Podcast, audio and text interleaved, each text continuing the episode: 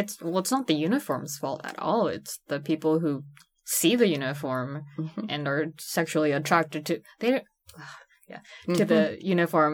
It's awful because they're not even attracted to the person inside it. It's just the, the identifier of that she is underage in that uniform and yeah that's well that's kind of what my thesis is about um it's called the seifuku gaze oh yeah. um uh-huh. it's kind of like male gaze and object gaze meshed in together So seifuku is uniform in, in Japanese, right? Yes. Seifuku gaze, you call it. Yeah. yes Mhm. so the object itself is a reflection of you know how people see each other or see themselves like um the the male gaze i guess um when they see the uniform it's constant you know the person they don't really see the person in it they just see that and Tokyo Feminist, the podcast in French and in English, gathering feminist voices in Japan to bring women into the spotlight.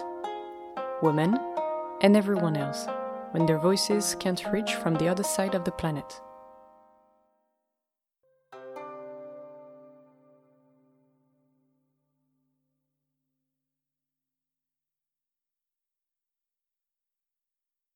So today I have with me Nobue-san, Nobue. It is your first podcast. yes It's my first time interviewing someone as well. So it's a first for both of us. But uh, despite some uh, minor arrangements that we had to do at the beginning, it's going very well. So let's go. so your parents are Taiwanese. You and your parents, the entire uh, family basically lived in Japan for most of your life. And you speak Japanese, you speak Mandarin and English. Uh, today we'll focus on English because I cannot handle the other two. I I've been to Taiwan uh, about two years ago and it was amazing. So that is a small note for the people listening to that podcast. If you ever have the chance to go to Taiwan, go for it. Uh, eat a lot of food yes, go to the night markets. The night Yes. markets are Oh. the thing. It was amazing. We've been for five days and it was a great country. But then, Taiwan apart, the reason why I contacted you is because I heard that you're doing a thesis at the Bunka Gakuen University. Uh, and the theme of your thesis is the Japanese school uniforms. Is that right? yes Yeah. So let's jump right in. But before that, you do have an exciting news. Yes. so this coming December, the first week, um, December third, fourth, and fifth, me and my classmate are Mm-hmm. curating an exhibition showcasing our both of our collections. Um, they're quite different, but our solid um, middle ground, I guess, or our common theme is um, rejecting the male gaze and the binary sexual system. And we will have speakers um, talking about these subjects on the opening night on December 3rd at 5 p.m. So, yes, it's in Harajuku, um, Japan, or Tokyo, Japan, um, in a space called Space Banksia. It's our call. So, me and my classmate are actually um, creating a group called Designers with a Cause. Um, and with that, we are hosting our exhibition, but we actually want this group to continue to host um, peop- like activist artists to like um, come and gather other activists and whoever's interested in art and like you know put that forward. So In the designing industry, basically. yes, so like whether it be fashion, paint, Yeah. um, other design stuff, so designer for, with a cause. designers with a cause. yes. Okay, good. And do you have a group for that? Do you have a Facebook group or anything? We have an Instagram. An Instagram going on. It's called probably Designers, with a cause. Okay, yes. great.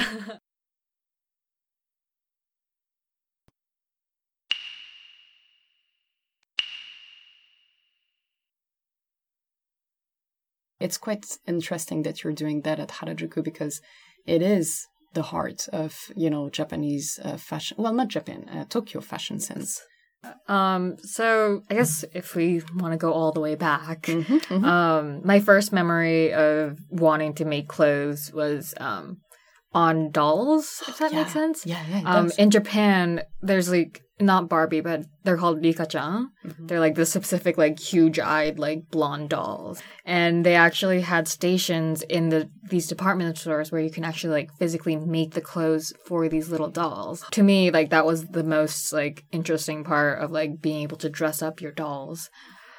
I think like that notion just kind of stuck around. Like all of my activities in like middle school and high school, I actually took like sewing classes rather than like playing outside or being an environmental club or something like that, which is important. But you It know, is. Yeah, for sure. you know, for me it was all about sewing. And then um and it wasn't until um a professor from the college I went to, um, Professor Sachiko, um, she actually like visited our classroom and I had made a 3D dress from something I painted. that and she was like, you should come to fashion school. And then I discovered that my mom actually went to Bunka um, fashion um, college when she was um, in Japan, which is where I go now, actually. So I went to Savannah College of Art and Design, Mhm. got my bachelor's, and then I worked as a stylist for a little bit, and then I came back here to um, get my master's. Mhm. Now we're here. So it's really starting from childhood. Yeah. It was really you playing around with dolls and not only playing, but also deciding you should redress them yes. because uh, they simply did not have a proper fashion style. No, I just I really didn't like the pink that they had. I think Mhm, I always was just dressing them up in blue stars. That is kind of linked to the, the exhibition that you're, you're thinking of with the male gaze and all. Mm-hmm. They do come, especially back in the days, they do come dressed in pink if they're girls. Yes, big, Um, puffy, and pink. especially in Japan, you know, uh, I know those Rika dolls that you're talking about, and Mhm. I think in France and other countries we would be more um, familiar with Barbie dolls or uh, the Bratz, which are dolls that came up later on that I did not play with because that was already after my generation. But I did have the uh, mandatory Barbie girl because I'm a girl. Uh, so I had it. Girls had to have Barbies. You have to have Barbies. I was not allowed to have the little cars and the little army No. soldiers and stuff like that, but I had and Barbies. like the toy kitchens because. Oh, I got that one, of course. God. yeah, the Oh my kitchen. god! The other day, actually, in Costco. Two hours later. Coming from France, uh, I didn't wear a school uniform a single time in my life, but I do remember my mom telling me that she grew up with school uniforms. So France used to have school uniforms, and I think we still do. My guess is that it's probably a lot more um, scarcer. I think it's probably maybe in, in private schools and stuff like that. Mhm. um, you bring a whole new interesting like, Did you have to wear a uniform when you were in Japan? Because that's where your education really started. Yes. So I think. Well, I went to my international school from kindergarten till twelfth grade. Mhm. and it was a private school and i did wear a uniform all throughout um i actually don't remember a time where i wasn't wearing the uniform i Uh-huh. think um even in the preschool it was like pretty basic but it was the hat the bag and the t-shirt with the little like daffodil on the side or Yeah. something like that The little blouse, right? That is yes a very cute one. You started with the little kid version Mhm. with just a hat and Yeah. bag, maybe a bento box on Yes. the side. Uh-huh. That is quite. That's something that you see a lot in Tokyo, to be honest.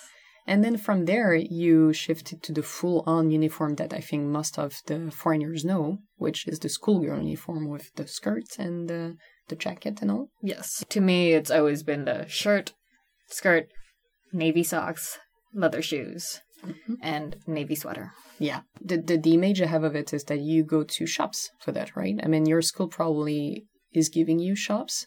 Um, to go to, We then had a specific shop that we had to go to, yeah. um, called Isetan. It was that's very expensive. Yes, Yeah. it was very expensive. Mhm. Um, I think, to my knowledge, if you went to another school, you were able to buy it in like department stores. Mhm. Um, but if you the, there was like a thing in the early 2000s actually where they weren't they were selling uniforms that didn't belong to a school Hmm. but they were like cuter Right. like they were made to hang out on the street so like high schoolers would actually like buy these uniforms and like wear them after school because in school you'd have all these like strict rules like you know skirt length can't be over the knee Mhm. um the bow tie can't be like loose Mhm. all that Maybe so- no pins or Yeah, no anything. no it. decoration, no decoration. Uh, that is something that we're going to touch on uh, later on. The you know the whole you know uh, uniform is kawaii, and I see a lot of kids, both you know boys and girls, uh, wearing it even not on school days because Mhm. it's just so popular. So we'll talk about that. Did you have any feelings with it? Did you ever have a day where you thought that you would rather not have a uniform, or the opposite, where you had days where you're like, "Yeah, I like my uniform, and I'm so happy I'm wearing it."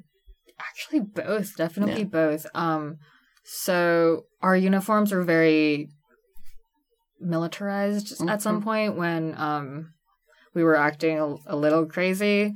I guess um at one point like our whole class had to like line up at the back of the classroom and this I, now that I'm saying it, it's kind of weird, but like we would have to like actually bend a little bit to see if our skirt length would like go higher than a certain point.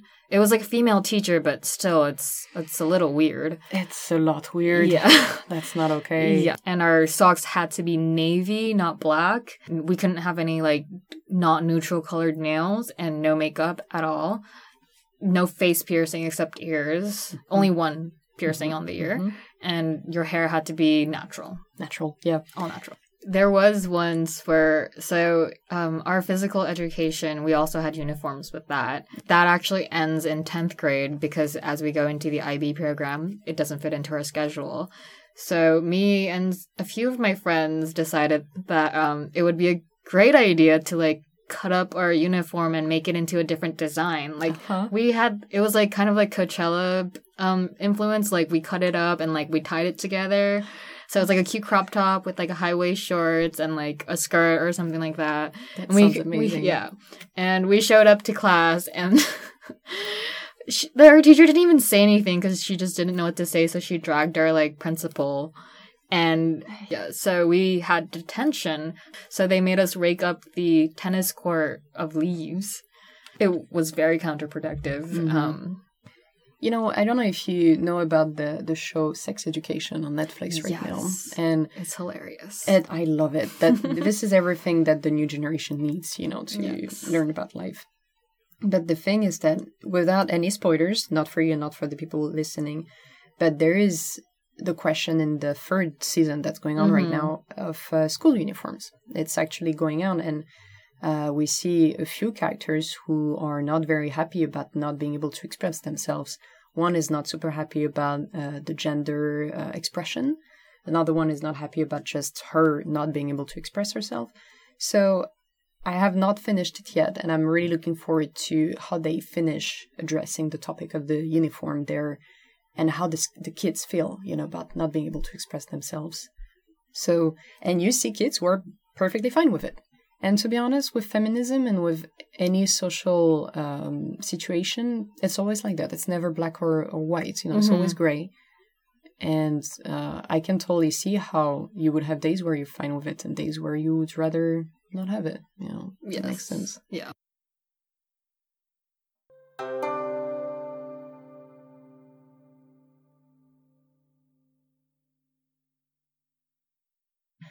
Uh, so yeah, uniform, school uniform, his here is a big thing. You know, Yeah, it's a big identifier Mhm. to what it, what they are in society and where they belong. It does give you uh, the funny uh, moments where you see some girls sometimes in the train rolling up their skirts at the waist so that it looks a bit shorter. Mm-hmm. And probably when they get home or at school, then maybe they roll it down so that it comes down to the knee, which is something that I've always, uh, it looks so funny because it's really bunched up. But at the same time, it's also quite fashionable for them, I think. Even if you can see it's rolled up. I Yeah. think it's just uh, The aesthetic of it. yeah, it's a statement see, I'm, you know, getting it shorter because Mhm. I look amazing and they do. One of the things that one friend of mine answered to that was to say, yeah, but because of that, because they were wearing it so short, that's how you get the chikan.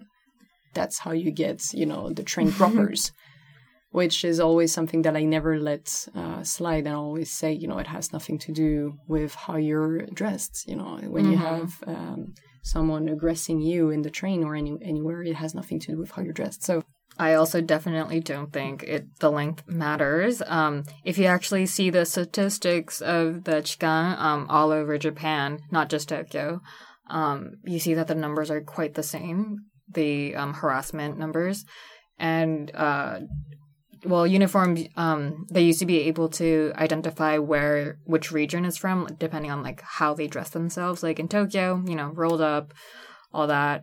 A little south, it's a little long. Nagano, it's a little long. And even then, girls have been harassed like since the 90s, like especially from the 90s. And I actually kind of like think it's the mentality from the 90s that kind of stuck around when like the teenagers kind of boomed um back then like the media mentality at the time actually you can just find like magazines where they were like oh these girls are so materialistic like they'll do anything for money blah blah blah and it's kind of funny because it's also at the time um, when the bubble burst. So these men actually had no money to spend. They shouldn't have been spending all these money, but they were chasing these young girls for their cl- pieces of their clothing um, for like three hundred dollars or something. I did see a lot of those kind of um of behavior because sometimes it get it actually gets out on the medias of some creeps uh, paying a, a girl an insane amount of money for uh, her skirts when she's out of graduation, or sometimes even underwear and stuff like that. And um, did you ever feel like you wanted to put some, you know, boys' pants on instead of the skirt? Well, my school did offer like even if we were if we were an all girls school, we they do offer pants um as part of the uniform and I actually did wear um them for maybe 1 month. but um I feel like there was like a definitely a social pressure to keep wearing the skirts um even though it was like freezing outside and snowing. We even had like this like competition of who can wear socks in the winter the longest. Gosh. Um, because like we were allowed to like change to tights, but only navy tights. So I was like ugly. So we had to wear like those low socks and like really short skirts in the winter in the snow. because you didn't want to wear the Because we did not want uh-huh. to wear the socks, the navy tights, or the gray pants because it was it. ugly. Oh, you can do that. You can wear the gray pants underneath the skirt. They do allow you to do that when it's snowing and when they're Yes. like, yeah, but who wants to do that? You know, gray pants underneath the skirts? No.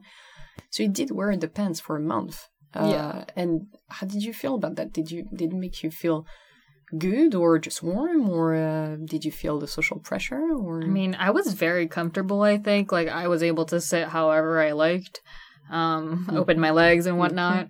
But um, I think when I like looked at pictures of myself in the playground with the other girls, it was just like that one chick with the pants. I felt like I was like singled out. Maybe being in uniform, it's very like you want to be in unison. Like, school time is already hard enough and the slightest smallest thing on you you're going to be criticized you don't want to stick out more you know you want to belong with your friends and to me when i thought about that whole thing about not seeing girls wearing pants even though i know some schools not all of them some schools allow the pants allow you mm-hmm. to wear it, to wear them i know a lot of girls choose not to because it's just too much of a stigma you know you're just sticking out too much yeah, I think it just has to be like normalized. yeah then people yeah. can like be more comfortable. with pants and like this is something that i thought about uh, i think a few months ago where i was like imagine yourself picture yourself being uh, the director of a school Mm-hmm. and you're a woman and you want to encourage the girls to make the choice if they want of wearing pants more. And you know that a lot of them might want to but don't want to because of the social peer pressure and stuff. If you are a female director in a school like that or even a male director but you want them to feel you know um, more free how would you do it? How would you and like how would you encourage them and show the example of yes you can wear pants without it taking 80 years to get there you know? And like Ooh. and and I, that's not a test. Like that's not a that- that was really just something that i thought about a year ago and i was like okay let's say let's say no more skirts. Let's say we we you know we take out the skirts and no more skirts in the school for anyone that's not fair you do have girls who want to wear the skirts so you can't do that and you're going to mm-hmm. have a rebellion on your arms if you do Yeah. that because the skirt looks cute and and some of them want to look cute so that's not that's not possible maybe let's ask the teachers to stop wearing skirts and only wear pants but that's the same thing you're not going mm-hmm. to ask teachers to Yeah. you're not control how they they you know they dress it's a hard one yeah. know? Yeah. I think I would like try to make the pants look cute. Mhm. Maybe like high waist or like have a different pattern to it. Oh, yeah Make it special, you know. yeah make it fashionable Yeah. yeah so Like the skirts not- have a pin, so maybe like have a different pleat or fun pockets. Fun, that'd be fun. pockets.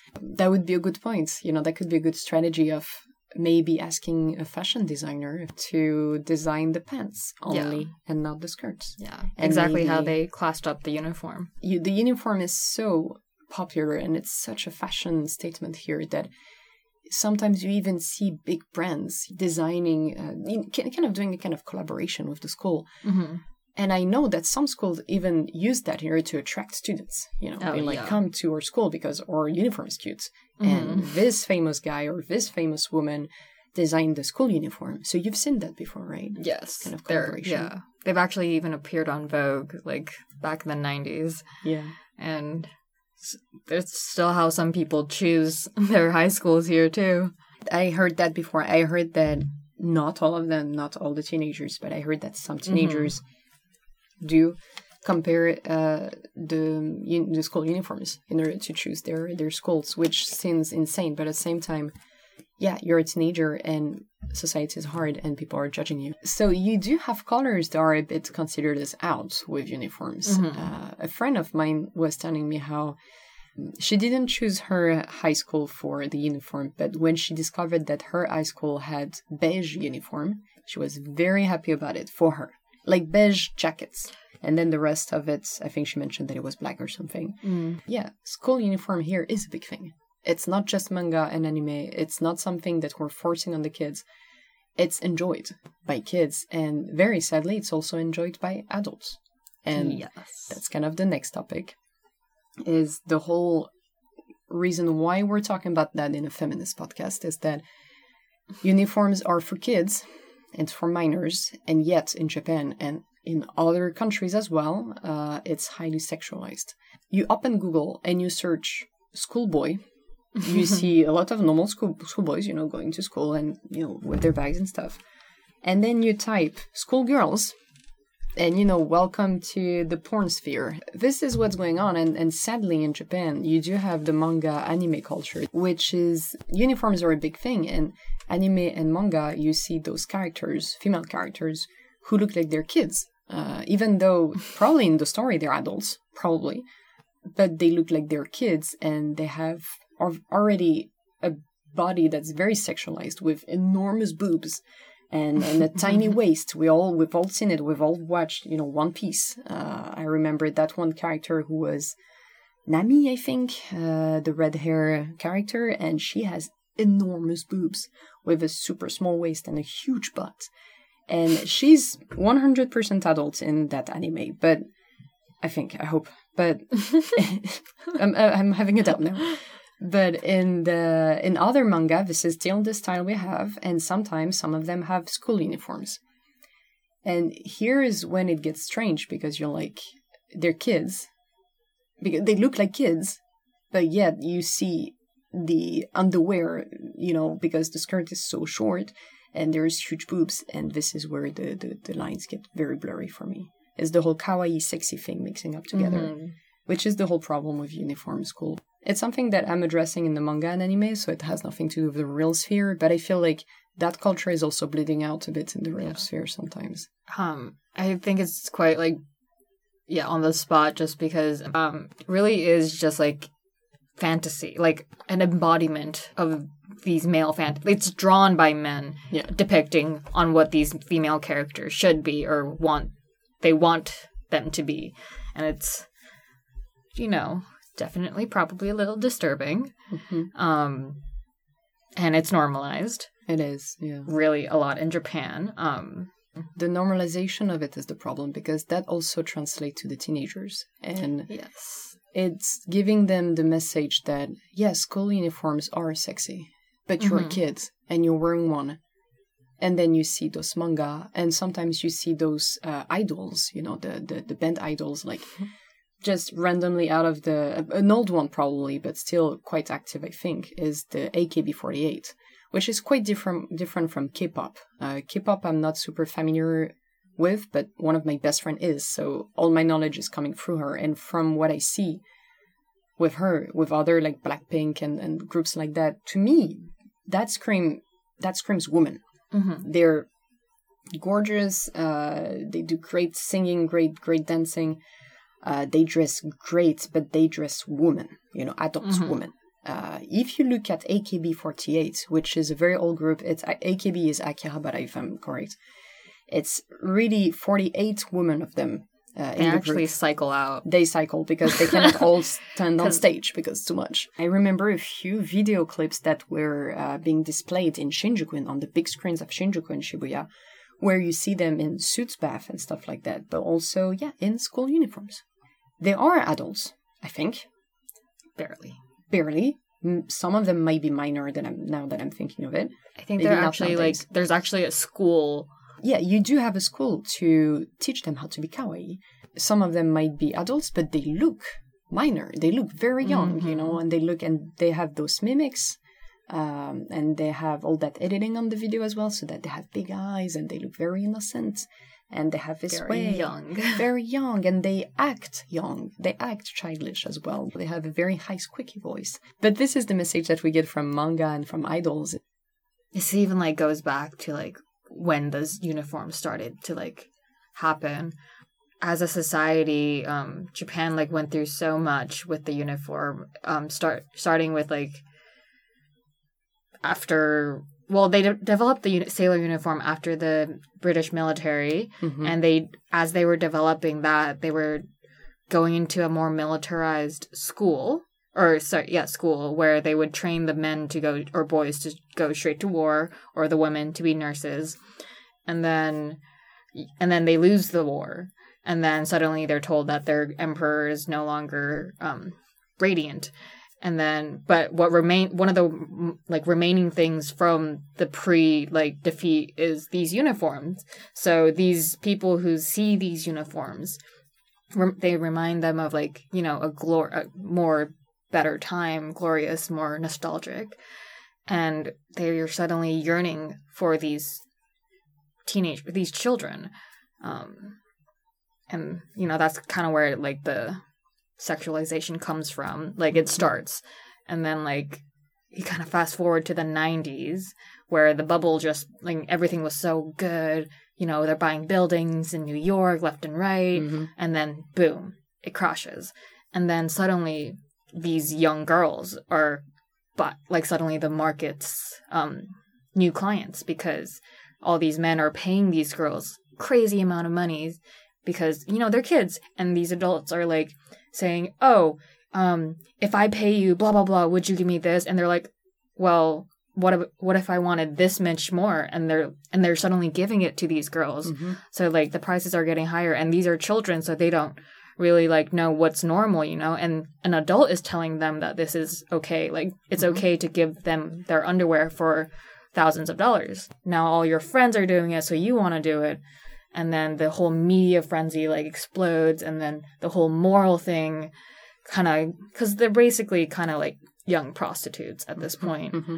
and the media has a big part of it. Um, there's a lot of argument of actually if um, saying you know it was it actually even that crazy in the 90s or is it just the media's um, explanation of these whatever was happening in the situation um, because there were so many of it like both like the men magazines and then the television even NH- nhk would like talk about these girls. And when they would talk to these girls they wouldn't even show their faces but they would you know show their uniforms which you know it was like an identifier of saying oh these are teens.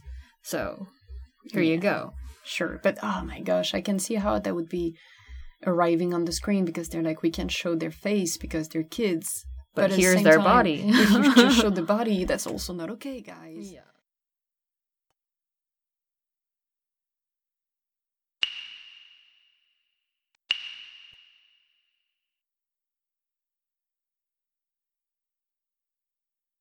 but you know who's really in control? Is it the adults or is it the children who are asking for the more more mm-hmm. money? Or is it the adults telling them that this behavior is okay? To which you always answer it's the adults because you know adults are the one who are responsible for the action. you sure. assume that they're right because they're older Mhm. which kind of like goes into like japanese like yeah. relationship Ah, the whole Confucius uh, approach, right? Yes. The whole, you know, senpai, senpai kohai approach. That whole thing about those guys fetishizing over the school uniform, paying a crazy amounts of money. That's also part of the manga uh, culture and the idols culture. It's sending messages to those kids where it's like, yeah, you are sexualized, and that's normal. Yeah. And you know, And you can get money this way. and way. you can get money that way. And to be honest, when you are Men young, will pay for this. they will. Oh, and you can ask more. They will still Yeah. pay. Yeah. And it's, you know, and the thing is that I've heard that before about Chikan, about the groppers that we were mentioning before, is that a lot of times those girls, when they get groped on the train, if they go to the police, the police might tell them, you're just doing that for money. You just want the latest iPhone. So you have that too, you know, and I want to do an episode on the Chikan, so I'll get back on that. But that is something that sometimes you, you hear even from the police because of that whole 90s media Yes. thing about how young girls are, you know, only which attracted to insane because you know these are the, the children are the victim here. Mhm. Like Yeah, you should them. probably not have the adult like paying these girls so much money. hmm Maybe you should stop them instead of stopping yeah, girls. like know? hello idea. hmm It's it's already you know Yeah. it gets me Hmm. thinking into the whole because Japan is so blurred with the sexy and the kawaii, kawaii being the cute kid, Mhm. sexy being the adult woman. It blurs the line. Maybe that's where it's coming from. Is that it blurs the line so much that they forget that kids are kids, Mhm. you know, and that yeah. When I was a kid, when I was 18, 17, I did dumb stuff all the time, you know Yes. and your role as an adult in society as a parent of course but even as an adult in society is to the best you can keep an eye out for them and to tell them yeah even if some old creep want to give you money for your panties don't do it you know? can say no. yeah and i will give you money for you like go wash your room or something like that and i'll give you money that's how it goes with kids you know Yeah. So that is definitely a question that we should ask ourselves from now on the uniform what how to counteract the sexualization of it Yeah, that's well that's kind of what my thesis is about. Um it's called the seifuku gaze. oh yeah Um uh-huh. it's kind of like male gaze and object gaze meshed in together. So seifuku is uniform in, in Japanese, right? Yes. Seifuku gaze, you call it. Yeah. Yes. Mhm. So the object itself is a reflection of, you know, how people see each other or see themselves, like the male gaze, I guess. Um, when they see the uniform, they don't really see the person in it. They just see that, and the idea is constantly there. But the person wearing the uniform, you know, it's a phase for her. You know, she's not going to be a teen forever. So she has the reflection of like she has the gaze on her, but then is suddenly out of it, and she has the opposite gaze. Instead of just saying like, "Oh, it's a male gaze," this is also a seifuku gaze. Yeah. like yeah. Do you have any anything interesting in in your thesis that you'd like to share today with like what you found out and maybe you talked to people and you discovered some stuff or So, um, so the male gaze is basically um, coined by Laura Mulvey um, back in 1975, I think. yeah, true. Um, a film theorist, and um, and then there is the female gaze coined by Joey Soloway, and both of these ga- um, theories actually point out three different things um, within the gaze. And with my gaze, uh, the Seifuku gaze, I actually pointed out also three different points that kind of mixes in with the object gaze, which is kind of like Kant's theory of like the um, reflection, I think. The reflection of what a non animated object can like do. Like, you know, if someone is holding a can and you see yourself within the can, like you are suddenly self conscious of yourself Yeah. of like who you are and what you're doing. Um, so it's kind of like that, but with this s- seifuku uniform. And I think one of the points were um, was the social stance that it states in Japan. Like, w- um, say like you're a 50 year old man walking and you see a girl in u- uniform, you see a you know underage girl that you may want to harass. I don't know. Um, For example. yeah, for example. and then, or it can be another girl in uniform seeing um, you in the uniform getting harassed, and she might want to help you because you have a uniform and she understands how you feel in a uniform. And that kind of goes into my second point of like camaraderie, where um, you don't even have to like know this person, but like the moment you see the identifier of the uniform, you want to connect, or not even connect, you want to like put, you know what her shoes feels like.